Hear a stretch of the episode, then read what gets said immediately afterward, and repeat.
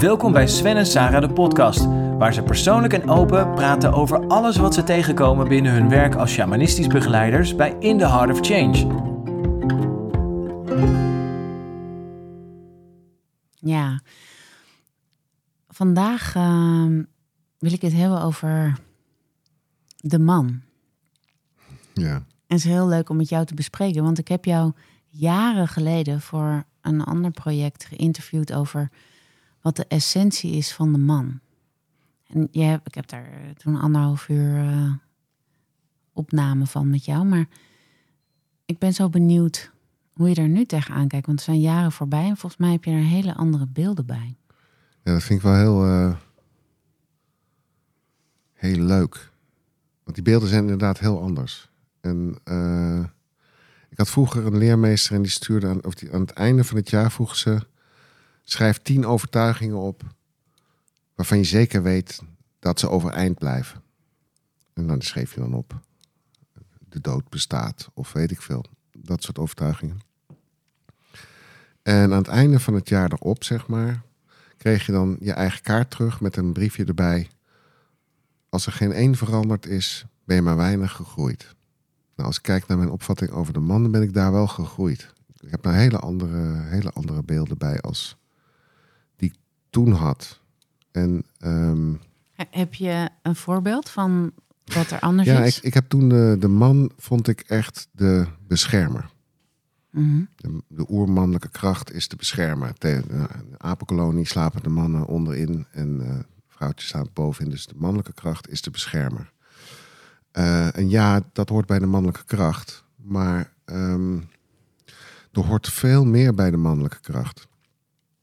Ehm, en die beschermer, die begint met zelfbescherming. Dus, dus die mannelijke kracht heeft het maar naar buiten gericht, naar buiten gericht. Maar, maar waar, waar richt hij het zeg maar op zichzelf? Waar, eh, waar beschermt hij zichzelf?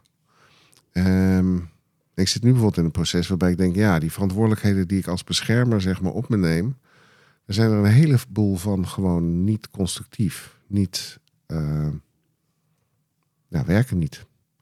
Ik heb, nou, ik, ik had geloof ik, je vroeg me toen drie voorbeelden van, van, van nou ja, mannelijke Mensen die je bewondert. ja, mensen, mannen die ik bewonder. Mhm. Dat is Mowgli, die blijft voor mij nog wel overeind staan. Mhm. Het kind wat één is met de natuur. Jezus Christus, daar zet ik een vraagteken achter. Mhm. Dat is toch echt de opofferaar. Die- die Je zegt. zei dat je die bewonderde. Ja, die bewonderde ik. En, Mhm. en, eh, want die kwam op voor zijn, eh, voor zijn mening. Maar aan, aan de andere kant is ook gewoon het beeld van de opofferaar. En nou, dat is ook een heel mannelijk beeld. Ja, die gaat ten strijden en die offert zich op in het leger of weet ik veel wat. Of om de jonkvrouw te redden van de draken. Nou, de redder. En Juri, een vriend van mij. Nou, dat blijft nog steeds wel ook overeind. Creativiteit en, en- en die vorm van mannelijkheid, zeg maar. Maar eh, ja, op dit moment eh, ben ik heel erg aan het duiken eigenlijk in, in, in drie mannelijke krachten die volgens mij met elkaar een dans doen. De ene is de provider. Mhm. Dus degene die zorgt dat er nou, eten op, dat er tevreden is. En dat er bescherming is. En dat er een huis is enzovoorts. Dat is een soort klassiek mannelijk beeld. Dan Mhm. heb je de beschermer. Dus degene die zorgt dat alles veilig is. En dan heb je de redder. Mhm. En dat is eigenlijk degene die het meest gewaardeerd wordt. Ja, dat is de held. Dat is de held. Ja. Als je de redder bent, ik bedoel, zonder held geen film. Nee. En bij een held heb je ook een slachtoffer nodig. Dus, Precies. eh, ja, waar de redder in beeld is, is de beschermer ergens buiten beeld gegaan. En ik begin steeds meer te zien dat ik denk, ja, maar die rol van de beschermer, mezelf beschermen, eh, eh, maar ook in de politiek, het beschermen van nou, de zorg, bijvoorbeeld de zorg voor anderen, het beschermen van nou ja, eh, armeren in de samenleving, die, die, die lijkt weinig sexy te zijn. Ook een, En ook weinig zichtbaar. en weinig, die is ook weinig zichtbaar. Dus Dat is eigenlijk de vader die zegt, je mag niet zo laat uit. Ja, dus er zijn er heel veel mensen die, of mannen die, en ook wel vrouwen, die, die de reddersrol heel erg ja, hoog, eh, hoog achten. Nou, en ik, ik, ik, ik, ik begin daar nu zeg maar langzamerhand wat meer zicht in te krijgen van, van Nou, ik wil liever de held zijn dan, eh, dan de saaie, strenge vader. Ja, en dus eh, ik zie veel mannen, veel vaders ja, een providerrol rol in, in, invullen. Mhm. En ik zie ze relatief weinig bescherming bieden aan kinderen. Dat doen sommige, ja, sommige vaders doen het heel goed. Maar veel mannen doen dat gewoon niet. Die denken, nou ja, gaat je eigen gang wel en je, je blijf maar op je computer zitten. Daar heb ik geen last van je en ik zorg al voor het eten op tafel. En dan als de pleuris uitbreekt, dan zijn er nog wat, wat redders te vinden, zeg maar. Die, eh, die zorgen dat... eh, Maar de Het redders hebben er dus is. eigenlijk baat bij als de pleuris uitbreekt. Dus er moet een drama. ja, dat Dan heeft de redder je- nodig, ja. Ja. Ja. Dus dit is eigenlijk de klassieke drama-driehoek. Redder, slachtoffer, aanklager. Ja. is de, is de klassieke eh, reddersdriehoek. Ehm, en man is veel meer dan dat. Dus ik, ik pak deze drie aspecten er, Dat, omdat dat op dit moment in de tijd waar is waar je Ja, als je mij bent. nu interviewt over de man en je doet dat nu dan, en, ik, en, ik, en ik groei verder, dan heb ik over eh, drie jaar weer een heel ander verhaal over de man. Ja, precies. Maar dat is je beeld over een, over een aantal jaar. Maar nu, we gingen nu even kijken naar de man en, en de inzichten die je nu hebt. Dan gaat het hier over. Ja, ja. Er is, er, het is ook een beetje getriggerd door een, eh, een, een podcast van jou en eh, Lars Mhm. met de futuroloog. Ehm, je bedoelt van Ode aan de Magie, onze podcast. Ja, even een sluikreclame. en daar, daar, heeft, daar heeft hij het over de homus nobilis, dus de man met de knuppel. Mhm. eh, de homus economicus, de provider eigenlijk. En de homus romanticus. En Mm. dat is zeg maar de, nou, de sensitieve kant of de, degene die bezig is met verbinding met het geheel. En daar, kwam, nou, daar kwam, kwam deze, kwamen deze inzichten een beetje uit voort. Je vraagt me nu wie is de man? Want dat was eigenlijk de kern van Nou, wie is, nou, wat is de man voor jou?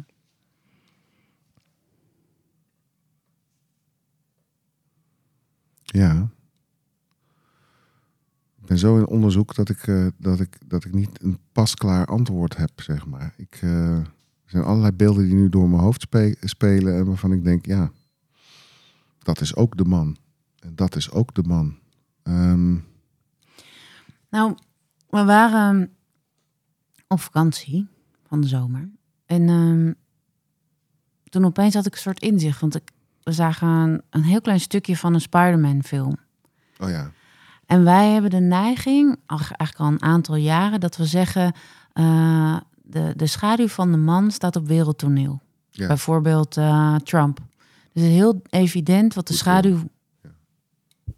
Dat, wat de schaduw van de man is. Dat, dat zie je heel erg. En, en daarmee heb ik eigenlijk niet verder gekeken. Omdat we dat zeiden van ja, het is heel evident, het is heel zichtbaar. En de vrouwelijke schaduw, eh, die is niet zo zichtbaar. Die is occult. En occult betekent dus verborgen. Dus de, het venijn van de vrouw, de heks, de- dat hele stuk. Dus ik had het vrouwelijke als verborgen in mijn hoofd gezet. En ik had het mannelijke als heel erg in beeld.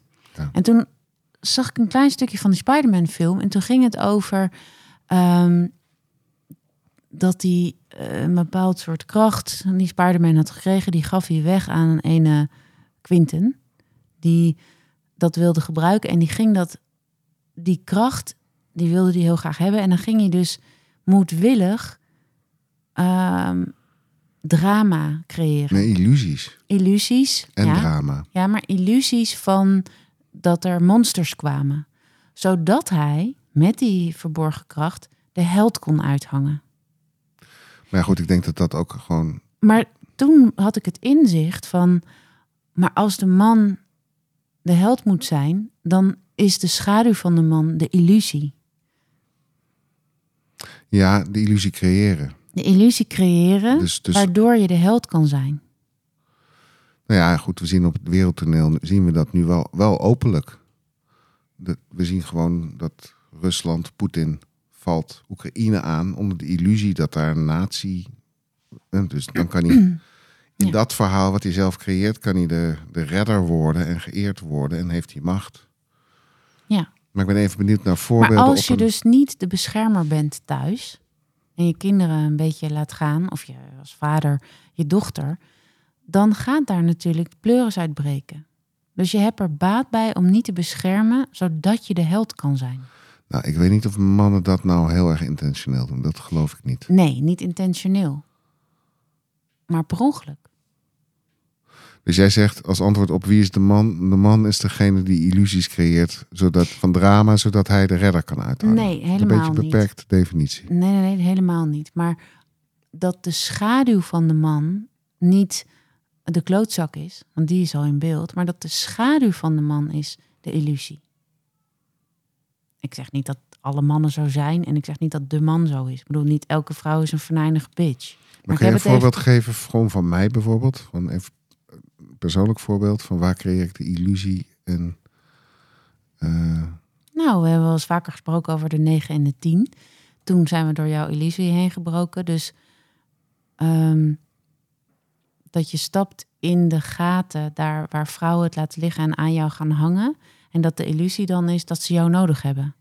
Oké, die herken ik. Dus er is een illusie dat jij nodig bent voor hun proces. Nou, dat ik ze, dat ik ze kan helpen. Dat je ze kan redden. Oh, redden, helpen. Ja. Ehm,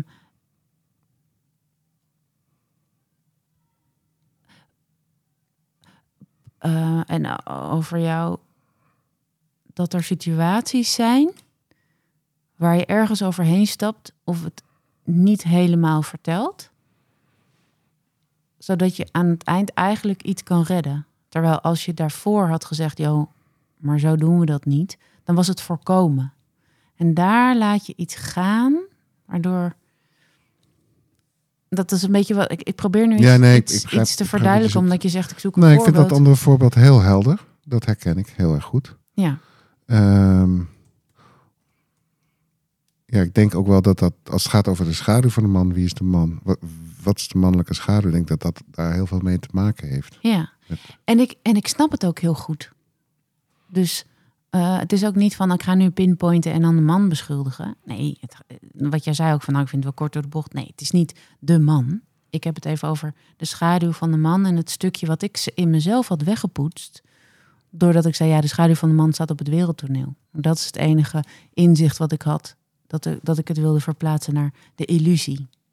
Ja, het is wel grappig, want ik merk zelf dat zeg maar, als je me zou vragen wat is mannelijk, dan heb ik een heel helder verhaal. Dat heb ik allemaal wel samen met jou uitgezocht in de elementen. Wat is mannelijk en wat is vrouwelijk. Ik denk, Ja. denk dat het een van de weinige definities is van mannelijk en vrouwelijk die ik in ieder geval ben tegengekomen. Dat, dat zit in ons verhaal van de elementen. Maar als je dan vraagt wat is de man, Ja.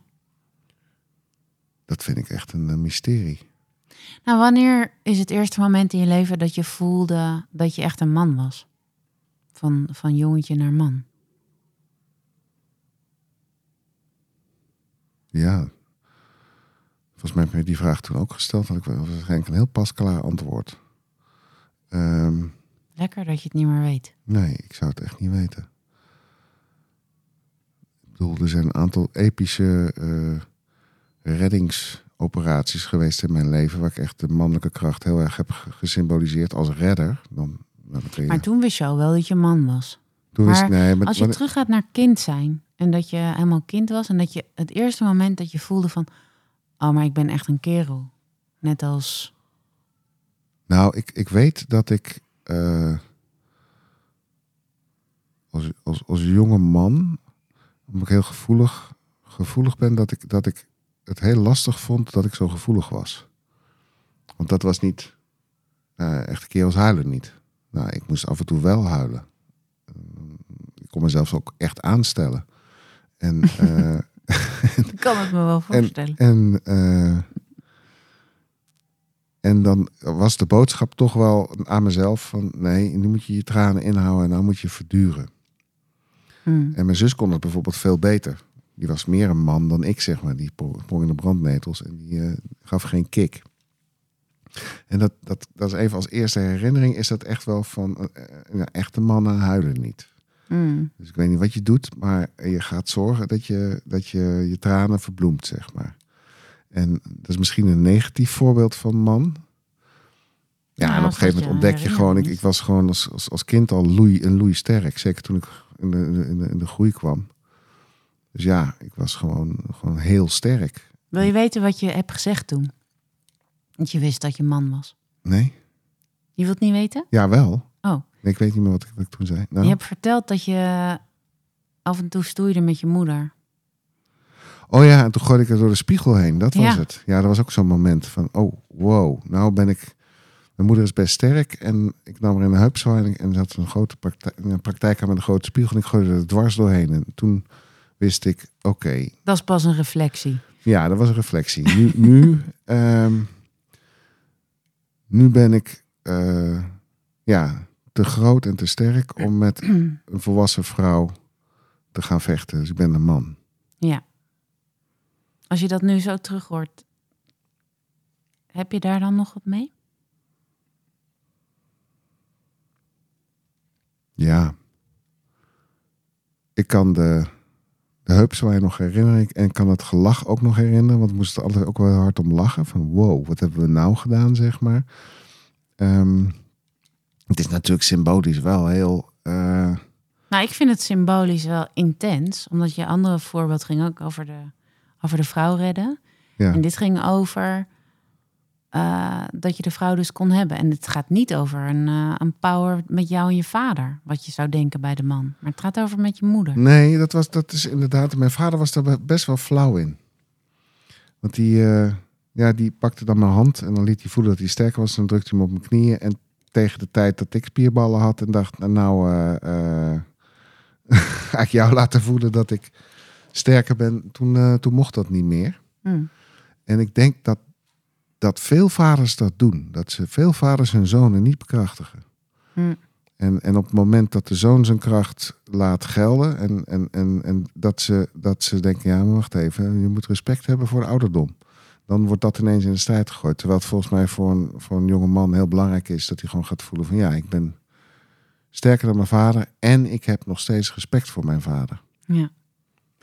Nou, ik vind dit een heel mooi onderwerp, want vanuit ons werk, ehm, waar we werken vanuit ceremonie, vanuit rituelen, ehm, in, in onze westerse cultuur mist eigenlijk het moment van, van meisje naar vrouw. Initiatie mist heel Ja, erg. En van ik denk jongen dat naar man. veel van onze problemen met Marokkaanse straatjeugd. eh, en maar ook eh, pubers uit Zuid die zich helemaal klemzuipen. Ja. eh, eh, boerenschuren waar jongens zich helemaal lam drinken.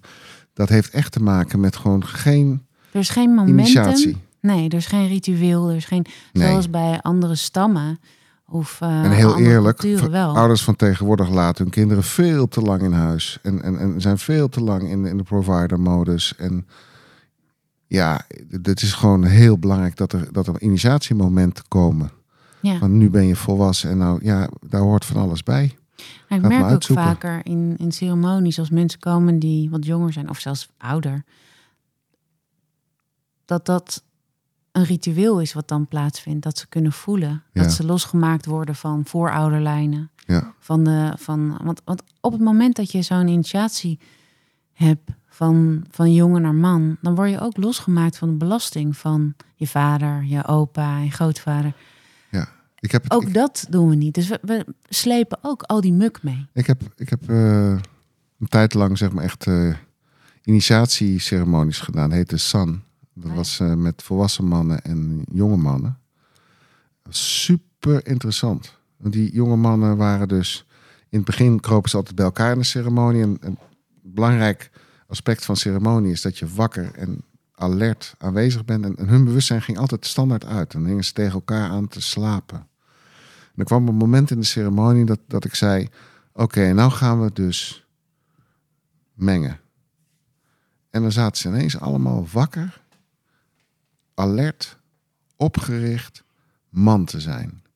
En, en er gebeurde van allerlei andere dingen ook in die ceremonie. Maar het, werd, het werden ineens van, van, van jonge mannen, onvolwassen. En werden het volwassen kerels die ook volwassen gesprekken aangingen met, met, met die volwassen mannen. En, en Maar is het nou zo dat omdat die rituelen ontbreken, omdat er geen momentum in het leven is dat je man wordt, is dat dan waarom de man zijn hele leven lang in de schaduw dan, het stukje schaduw, graag de held wil zijn. Omdat je je ergens moet kunnen bewijzen of ergens dat ritueel. Je moet ergens de draak verslaan. Nou, dat zijn denk ik bij, bij veel mannen wel. Is dat een latente behoefte? Ja, dat denk ik wel. Om gezien te worden als man. Ja. Omdat ze nooit gezien zijn als man. Nooit. Nee, En- dus, en dus, ook door de dus vrouwen- sluimerende schaduw zou mogelijk voort kunnen komen uit dat daar geen momentum voor is. Ik denk, ja, ik, kijk, je bent geslaagd. Oh, nu ga ik een nieuwe levensfase in. Ja, nu heb je je eindexamenfeest. Dan hebben we een gala. Dan hebben Ja, we we een ritueel. We mentaal Nou, dat hebben we. Dat hebben we dan- markeringspunt. hebben we een markeringspunt gere- geregeld. Maar de initiatie van, van, van jongen naar man of van, van meisje naar vrouw. Mhm. Ja, wij doen net in deze cultuur alsof dat niet een heel wezenlijk eh, punt is. En dat, dat, wordt, dat wordt heel onachtzaam en heel onbewust. Ja, zoekt iedereen zijn eigen padje maar. Maar er is nooit tegen mijn familie gezegd... nou, vanaf nu beschouwen we Sven als man. Nou, wat hoort daar dan bij? Ja. Nou. Er hoort dit verhaal bij. Nou, ik zou echt pleiten voor. Dat is waarom ik ceremonie zo prachtig vind. Ehm, dat de jonge mannen en die, of de, de jonge meisjes en de jonge jongens. dat daar een markeringspunt voor zou kunnen zijn. Nou, er zijn ook steeds meer mensen die dat ook aanbieden... vanuit verschillende tradities. Gewoon ook omdat het echt mist in, eh, in onze cultuur. Ja, nou in ieder geval het gesprek. Dus dank je wel voor dit gesprek over de man. Graag gedaan.